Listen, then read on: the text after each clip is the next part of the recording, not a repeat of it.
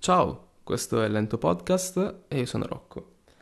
Oggi è domenica 31 ottobre 2021.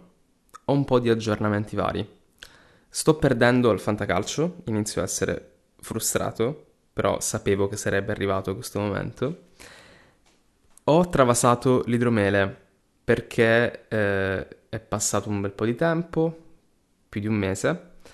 Eh, ho controllato la mm, densità effettivamente la fermentazione primaria era conclusa. Ho fatto una follia.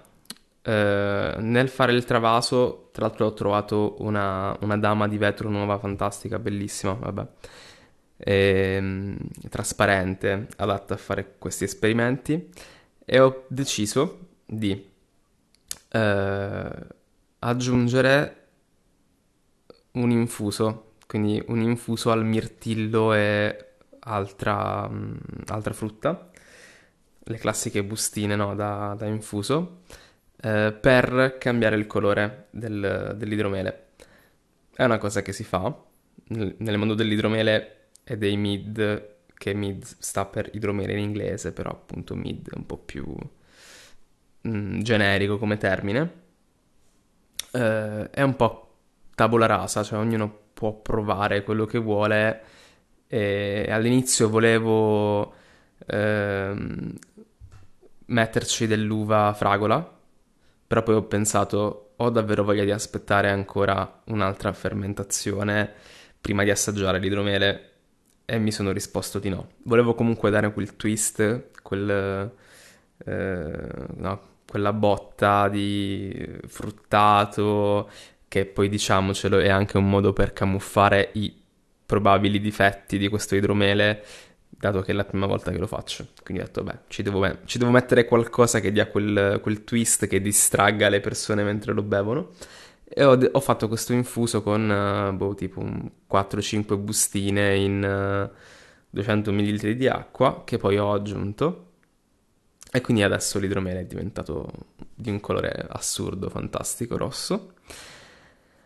E tra un po', tra qualche settimana, magari imbottiglio almeno, almeno una bottiglia, così lo, lo, assaggio. Penso che lo farò eh, frizzante, perché ho deciso che mi ispira a fare della roba frizzante. Poi, eh, qualche... penso ormai un, una settimana fa, esattamente una settimana fa, eh, mio padre eh, ha fatto il vino, che lui fa ogni anno, eh, quest'anno per la prima volta dal 2015 ero qui per dargli una mano e quindi mi sono divertito. A parte il rumore infernale della, spatrice, che è un macchinario boh, con una cinghia, boh, non so. Eh, sper- spero che sia, sia, sia, soltanto la nostra vecchia e, e che non facciano così casino eh, al giorno d'oggi. Quindi abbiamo eh, fatto il vino, però ci tenevo a tenere da parte un po' d'uva per fare anch'io un mio piccolo esperimento. Eh, mio padre fa il vino tutti gli anni eh, e di solito l'uva ci viene regalata, è uva da tavola eh, che ci viene regalata eh, da un magazzino che la che la importa e poi la distribuisce eh, ai supermercati. Una... Di solito c'è sempre qualche lotto che è un po' troppo maturo, che non, non si conserverebbe abbastanza bene eh, per affrontare il viaggio fino al, al nord Italia o al nord Europa e quindi ci viene regalata perché noi vendiamo la, le nostre albicocche e i nostri limoni in questo stesso magazzino. Quindi è uva da tavola, non è uva eh, per fare il vino, non è una, un vitigno particolare, però mio padre usa questa uva da un po' di anni e i risultati sono sempre dei vini bianchi molto beverini, fruttati, eh, mo- molto anche mh, alcolici, no? Perché l'uva da tavola in genere è abbastanza zuccherina e, ehm, e quindi ne ho tenuta da parte e ho voluto fare un esperimento. Probabilmente verrà fuori una, una roba, boh, non lo so. l'esperimento consiste nel far macerare ehm, eh, l'uva con le bucce per più di una settimana, perché mio padre vinifica in bianco, quindi eh, deraspa, pigia e il giorno dopo torchia eh, in modo da eh, togliere le bucce. E questa è la vinificazione in bianco classica.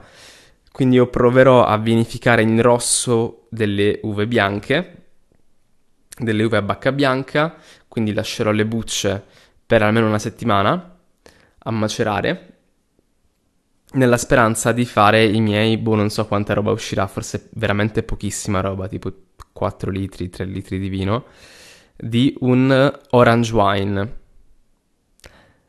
che vanno molto di moda.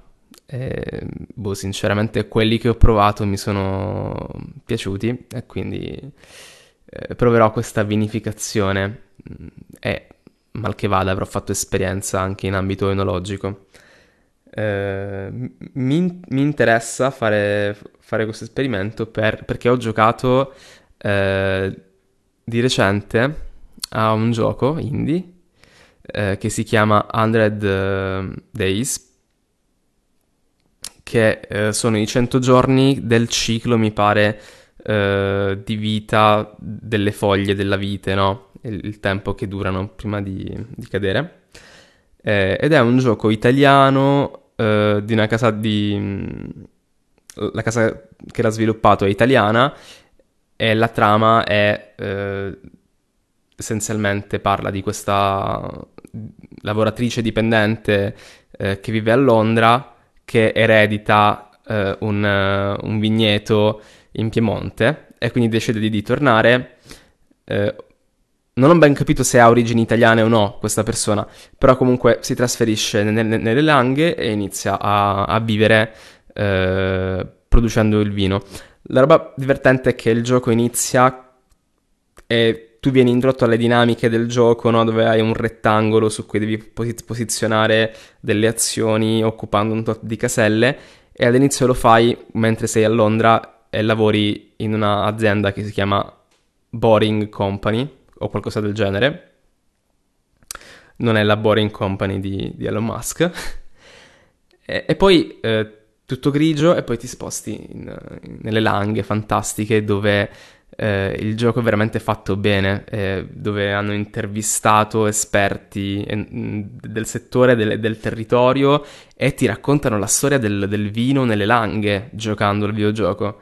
E nel frattempo impari a fare il vino, viene introdotto a tutti quanti i processi per la vinificazione, ma anche agli scandali. Per esempio, io non conoscevo lo scandalo del, del metanolo eh, nel vino. Eh, e attraverso il gioco tu scopri anche eh, la storia del settore enologico in Italia.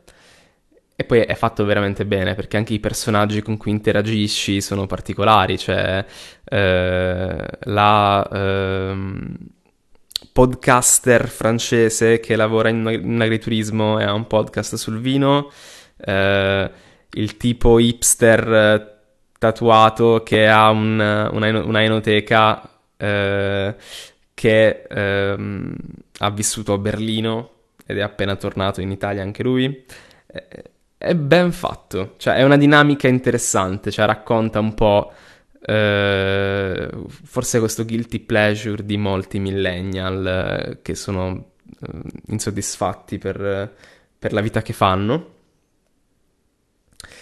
E, e quindi niente, ho imparato qualcosina in più sul mondo del vino e volevo mettermi in pratica, quindi faccio questo orange wine. E l'altra... Ehm, differenza eh, rispetto al vino di mio padre è che eh, farò tutto come si deve, ovvero mio, mio padre utilizza il metodo classico, diciamo, contadino, ehm, e quindi copre i tini con il mosto, con, eh, ehm, dei, de, con delle lenzuola, e quindi non è una fermentazione anaerobica. Io invece farò una fermentazione anaerobica, toglierò, diminuirò il più possibile il contatto con l'ossigeno nelle fasi più, più rischiose del, del processo, ci, ci, starò attento, insomma. Non, non, userò lieviti, userò comunque i lieviti presenti sulle bucce del, dell'uva. Eh, però appunto magari starò più attento alla temperatura perché eh, ho la possibilità magari di mm, spostare il, il mosto, il vino dove le condizioni sono ottimali perché noi abbiamo una cantina però viviamo anche al mare quindi non è, è una cantina che eh, sì ha delle condizioni migliori però non è una cantina di quelle lì fatte apposta per il vino, scavate dentro una, una, una roccia eh, dove tutto è, è, pensato per quello, ottimale, eccetera. Quindi vedremo un po'. Poi faremo il, il confronto tra il mio vino e quello di mio padre. Poi, ehm, appunto, vi ho parlato dell'idromele, vi ho parlato del vino di cos'altro posso, posso parlarvi? Eh, passiamo un po' all'aspetto più tecnologico, dai. Eh, a proposito di, eh, anche di 100 Days, eh, questo gioco eh, sarà disponibile a partire da domani, quindi dal primo novembre, su Google Stadia. E io ho eh, fatto l'abbonamento al mese di prova di Google Stadia mi sto trovando molto molto bene. Eh, mi trovo, io ho, avuto, ho un computer da gaming che però è vecchiotto, eh, dove gioco adesso a eFootball per esempio, che è, il, è PES, che ha cambiato nome, però inizia a essere un po' vecchio, quindi volevo provare a giocare sul mio computer portatile eh, a dei giochi un po' più impegnativi. E ho provato Stadia e funziona da Dio. Eh, non serve una connessione assurda, eh, si riesce a giocare molto bene anche a giochi molto pesanti. Io sto giocando a uh, Mafia, Mafia, 3, dopo che avevo giocato uh, a Mafia 2 e penso anche al primo su, su Xbox. Uh, è un gioco anche così pesante, perché comunque è un open world, viene retto alla perfezione.